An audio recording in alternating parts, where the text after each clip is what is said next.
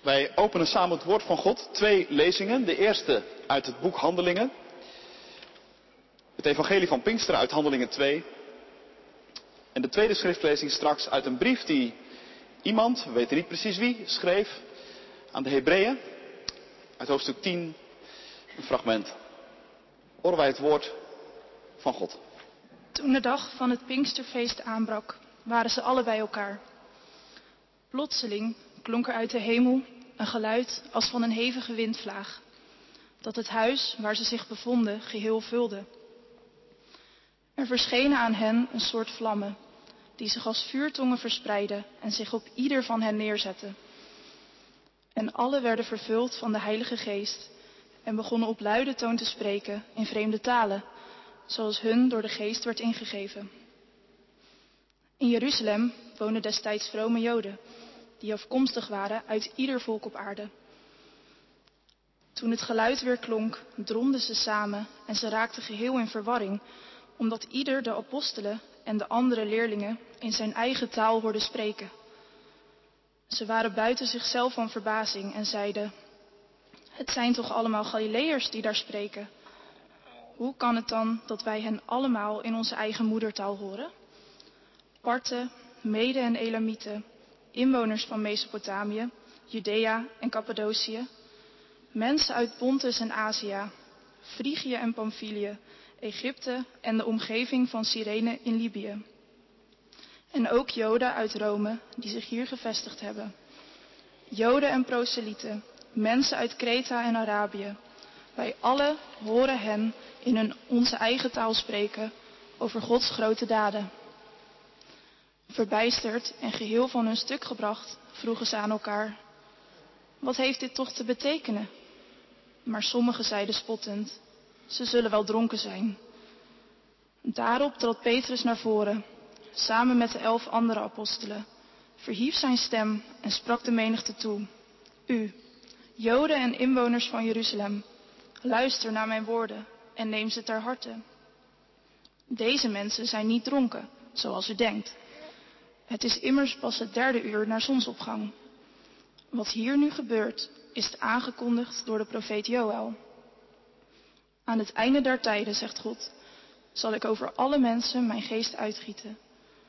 Dan zullen jullie zonen en dochters profeteren. Jongeren zullen visioenen zien en oude mensen droomgezichten. Ja, over al mijn dienaren en dienaressen zal ik in die tijd mijn geest uitgieten zodat ze zullen profiteren. Ik zal wonderen doen verschijnen aan de hemel boven en tekenen geven op de aarde beneden, bloed en vuur en rook. De zon zal veranderd worden in duisternis en de maan in bloed, voordat de grote, stralende dag van de Heer komt. Dan zal ieder die de naam van de Heer aanroept, worden gered.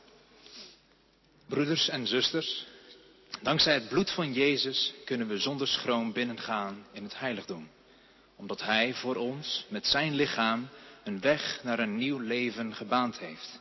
Door het voorhangsel heen. We hebben nu een hoge priester die dienst doet in het huis van God. Laten we God dan naderen met een oprecht hart en een vast geloof. Nu ons hart gereinigd is, wij van een slecht geweten bevrijd zijn en ons lichaam met zuiver water is gewassen.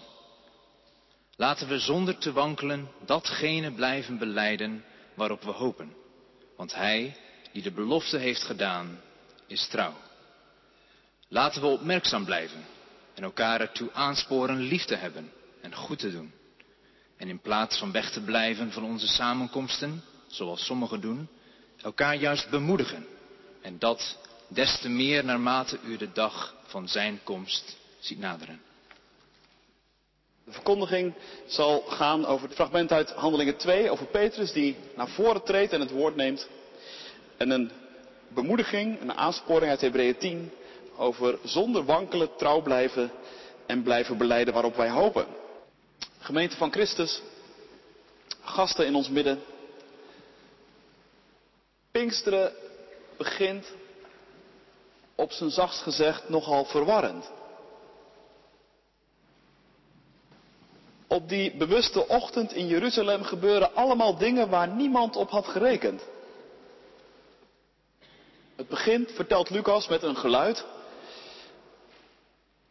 Een geluid dat nog het meest lijkt op een enorme windvlaag, maar er is ook iets vreemds mee aan de hand, want ik stel me voor dat er wel dat geluid geweest is, maar dat er geen ramen en deuren stonden te klapperen, dat er geen bomen waren die zich krom bogen en dat mensen niet de neiging hadden om het sturen van hun fiets wat steviger vast te grijpen. Een vreemd verschijnsel dus. En alsof het nog niet genoeg is, is er ook nog iets zichtbaar. Iets van een vlam. Zo lijkt het boven de hoofden van een groep mensen bij elkaar in een huis. Argeloze voorbijgangers hebben overigens tot nog toe niet veel in de gaten, want dit gebeurt nog ergens een beetje achter gesloten deuren. Maar dat wordt anders als de mensen die het meemaken op een goed moment naar buiten komen. Ze bewegen zich in de richting van een centrale plek in de stad, zoeken een podium en beginnen te spreken.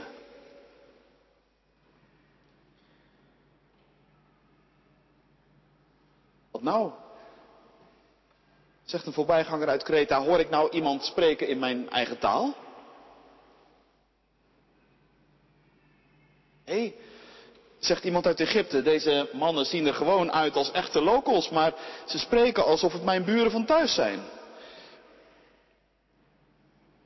Steeds meer mensen staan stil. Ze kijken elkaar aan. Wat is dit?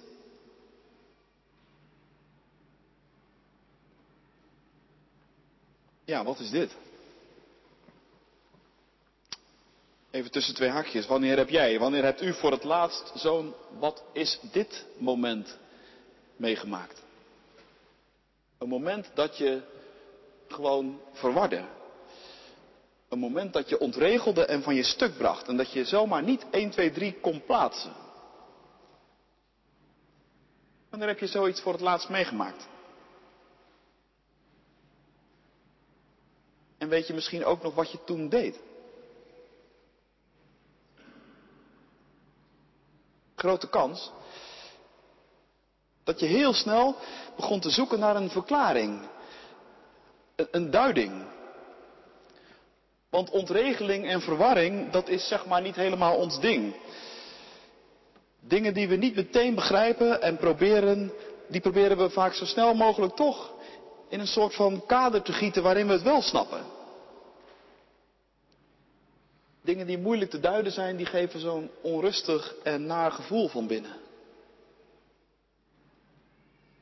En als er dan maar een diagnose gesteld kan worden, of er een labeltje aan hangt, of er is een deskundige in een praatprogramma die er zijn zegje over mag doen, dan stelt dat tenminste voor een beetje gerust.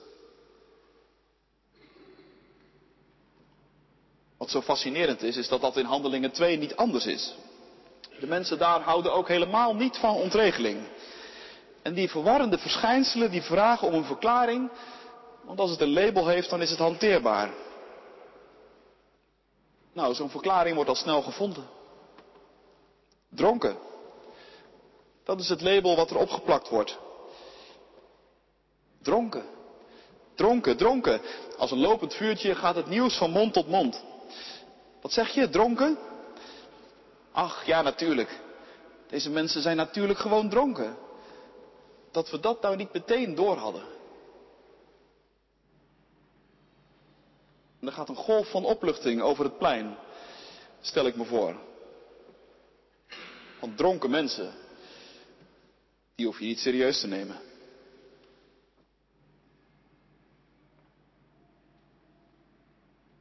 Maar dan staat Petrus op. Prachtig moment vind ik dat. Iemand staat op en begint te spreken. En begint tekst en uitleg te geven. En dat is nou echt zo helemaal Pinksteren. Pinksteren is het feest van de geest van God die mensen aanraakt, zodat ze opstaan en iets gaan zeggen. Het eerste dat Petrus zegt is, ho even, Eén ding. Wij zijn niet dronken. Niet te snel met je labels. Maak het niet te gemakkelijk hanteerbaar en klein en passend wat hier gebeurt, want dan mis je precies wat er gaande is. Want juist in het ontregelende wat je overkomt, juist in het verwarrende, zit God. Hoor je dat? In het verwarrende zit God. En als God aan het werk is, dan past dat niet in onze vertrouwde schema's en in onze geëikte woorden. Als God aan het werk is, dan schept Hij nieuwe woorden, nieuwe taal, nieuwe werkelijkheid. En je merkt dat al je vanzelfsprekendheden en al je verklaringen en al je labels, waar ze ook vandaan komen, dat ze ontoereikend zijn. En dat ze niet in staat zijn om het grote geheim van God en wat Hij aan het doen is te bevatten.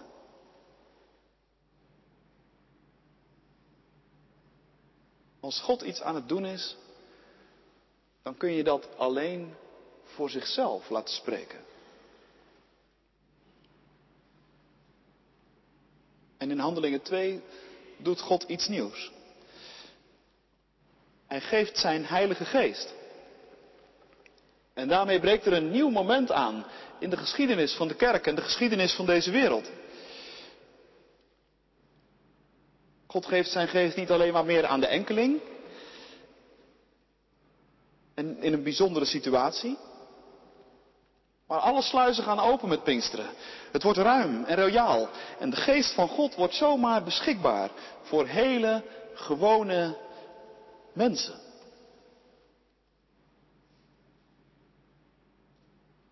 En vandaag maken wij hier in deze kerk mee dat er tien van die hele gewone mensen opstaan om hun jawoord aan Christus te geven. Nee, dronken zijn ze niet, dacht ik. Wel een beetje ontregeld. Want je geloof beleiden in West-Europa anno 2019, dat is niet iets heel alledaags. Er is dan ook niemand van jullie die hier vanmorgen staat omdat het moet van je ouders. Of omdat het kek staat op je cv. Of omdat je de kans op een goede baan en dito salaris mee verhoogt. Eerlijkheid gebiedt trouwens te zeggen dat er wel tijden in de geschiedenis van de kerk geweest zijn, ook in Nederland, dat dat wel zo was. Maar de vraag is of dat voor de kerk de allerbeste tijden waren. Nee, jullie staan hier omdat er iets ontregelends geweest is in je leven. Iets verwarrends, iets waar niet zomaar een makkelijk label op te plakken is.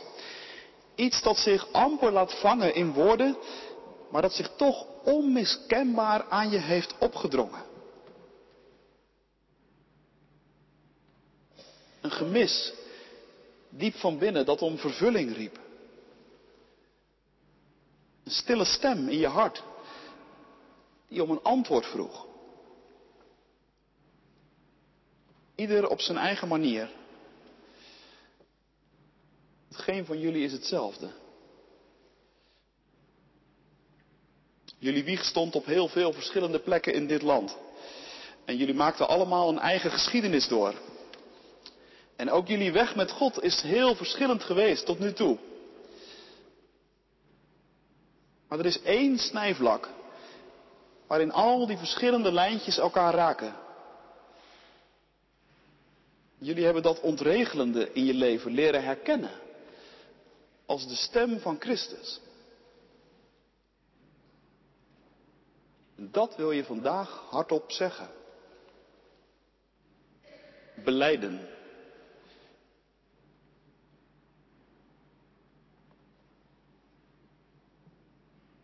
Iets meer nog over dat woord beleiden. Als je in kerkjargon thuis bent, dan is dat een vertrouwd woord. Maar wat is het eigenlijk precies? Wat is beleiden? Wat is beleidenis? Wat wij straks horen is tien mensen die een ja-woord zeggen. En wat we zien is dat ze vervolgens ook nog knielen. Maar beleidenis doen is iets anders dan het ondertekenen van een soort lidmaatschapsverklaring voor dit of dat. Een politieke partij of een supportersvereniging. Nee, beleiden, dat zegt de schrijver van de brief aan de Hebreeën, dat is dat je hardop zegt waar je op hoopt. Beleiden heeft in de Bijbel alles met hoop te maken. En dan niet hoop in de zin van ik hoop dat het vandaag mooi weer blijft. Maar hoop als de grond van je diepste vertrouwen. Hoop staat in de Bijbel voor alles waar ten diepste je uiteindelijke vertrouwen ligt.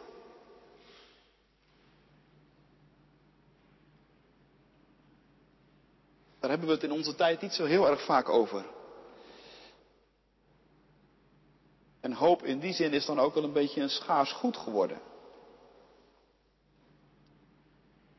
We hebben de luxe, tenminste dat denken we vaak, om de vraag naar onze ultieme hoop in onze cultuur vrij lang te omzeilen.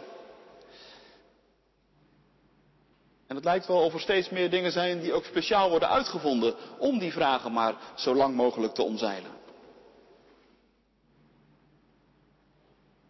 Maar vroeg of laat sta je toch een keer voor.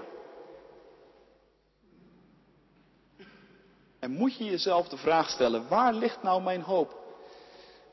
Voor de nood die niemand verder voor me vervullen kan.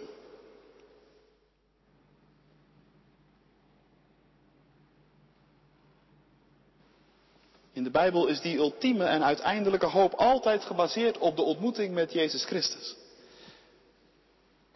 Met de God die mens werd. En die je zijn liefde verklaart. Die zijn leven voor je geeft. En voor wie de dood niet te sterk is. Hoop heeft te maken met de God die zich heeft bewezen in het verleden. En waarvan we geloven dat zijn resultaten wel degelijk garantie geven voor de toekomst. Dat is waar christenen op hopen. Dat is de God die hier en nu mensen aanraakt. Laat opstaan. Stem geeft. Aan de praat brengt. Dat is de God van Pinksteren.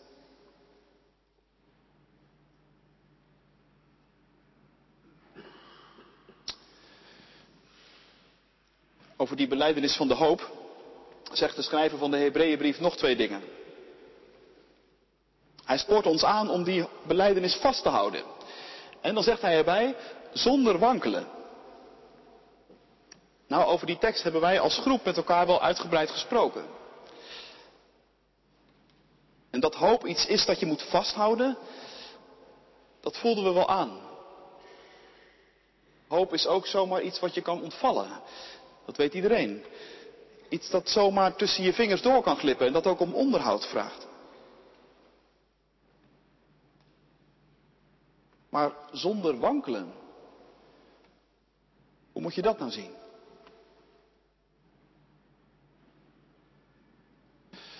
Nou, dacht ik, stel je het volgende denkexperiment eens voor. Stel je voor dat je in een sollicitatiecommissie zit belast met de zoektocht naar christenen die zonder te wankelen datgene blijven beleiden waarop ze hopen. De sluitingstermijn is gepasseerd en er ligt een hele brief, stapel brieven voor je op tafel. Het ene indrukwekkende getuigenis na het andere passeert de revue. Maar dan stuit je op twee brieven, ondertekend met namen waarvan je vermoedt dat je ze al eerder eens gehoord hebt. De eerste blijkt van een zekere Johannes te zijn. Je kijkt elkaar aan en je denkt, Johannes? Johannes? Dat, dat was toch de discipel die Jezus lief had? De altijd toegewijde, behoedzame en voorzichtige Johannes? En je hart gaat sneller kloppen en je ogen vliegen over het papier, want inderdaad, hij is het. En meteen komt hij op de stapel uitnodigen voor gesprek. Wat een kans. Dat juist Johannes geïnteresseerd is in deze functie.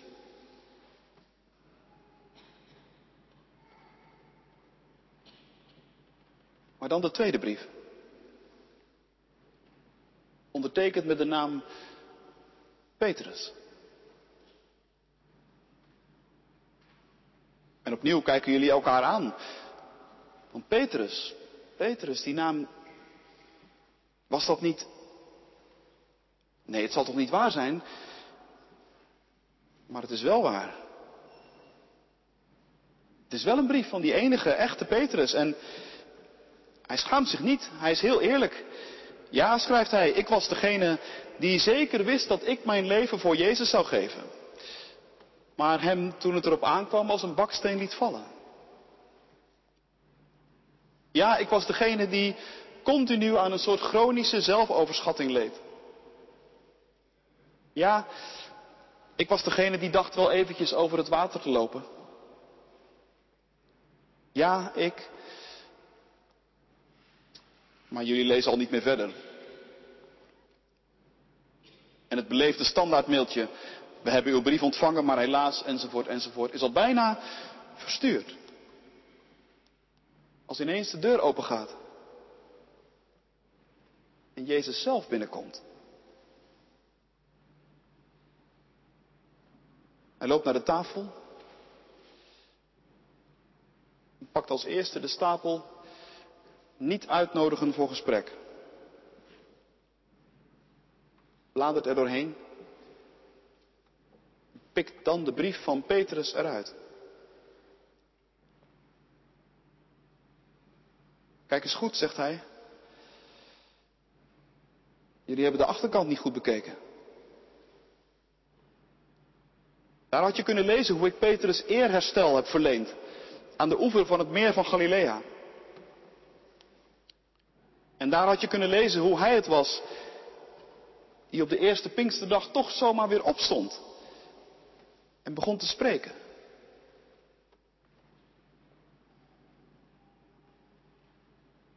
Jezus kijkt ons nog eens indringend aan. En hij zegt, je weet toch dat ik mijn beste werk verricht met mensen die een beetje ontregeld zijn.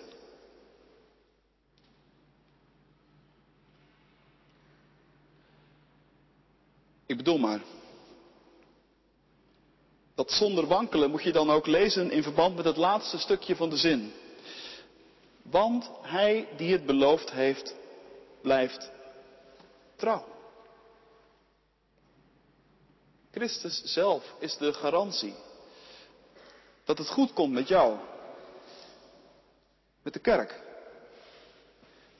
met deze wereld.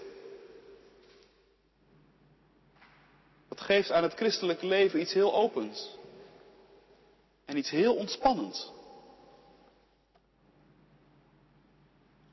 Hoe mistig het ook is. Er zijn altijd net genoeg lichtjes om een volgende stap te kunnen zetten.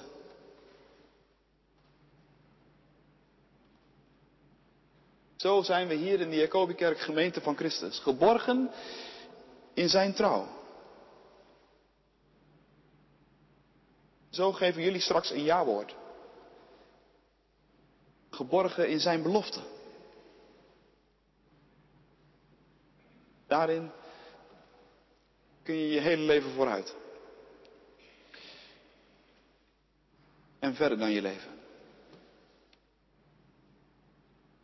Lof zij u Christus. Tot in eeuwigheid. Amen.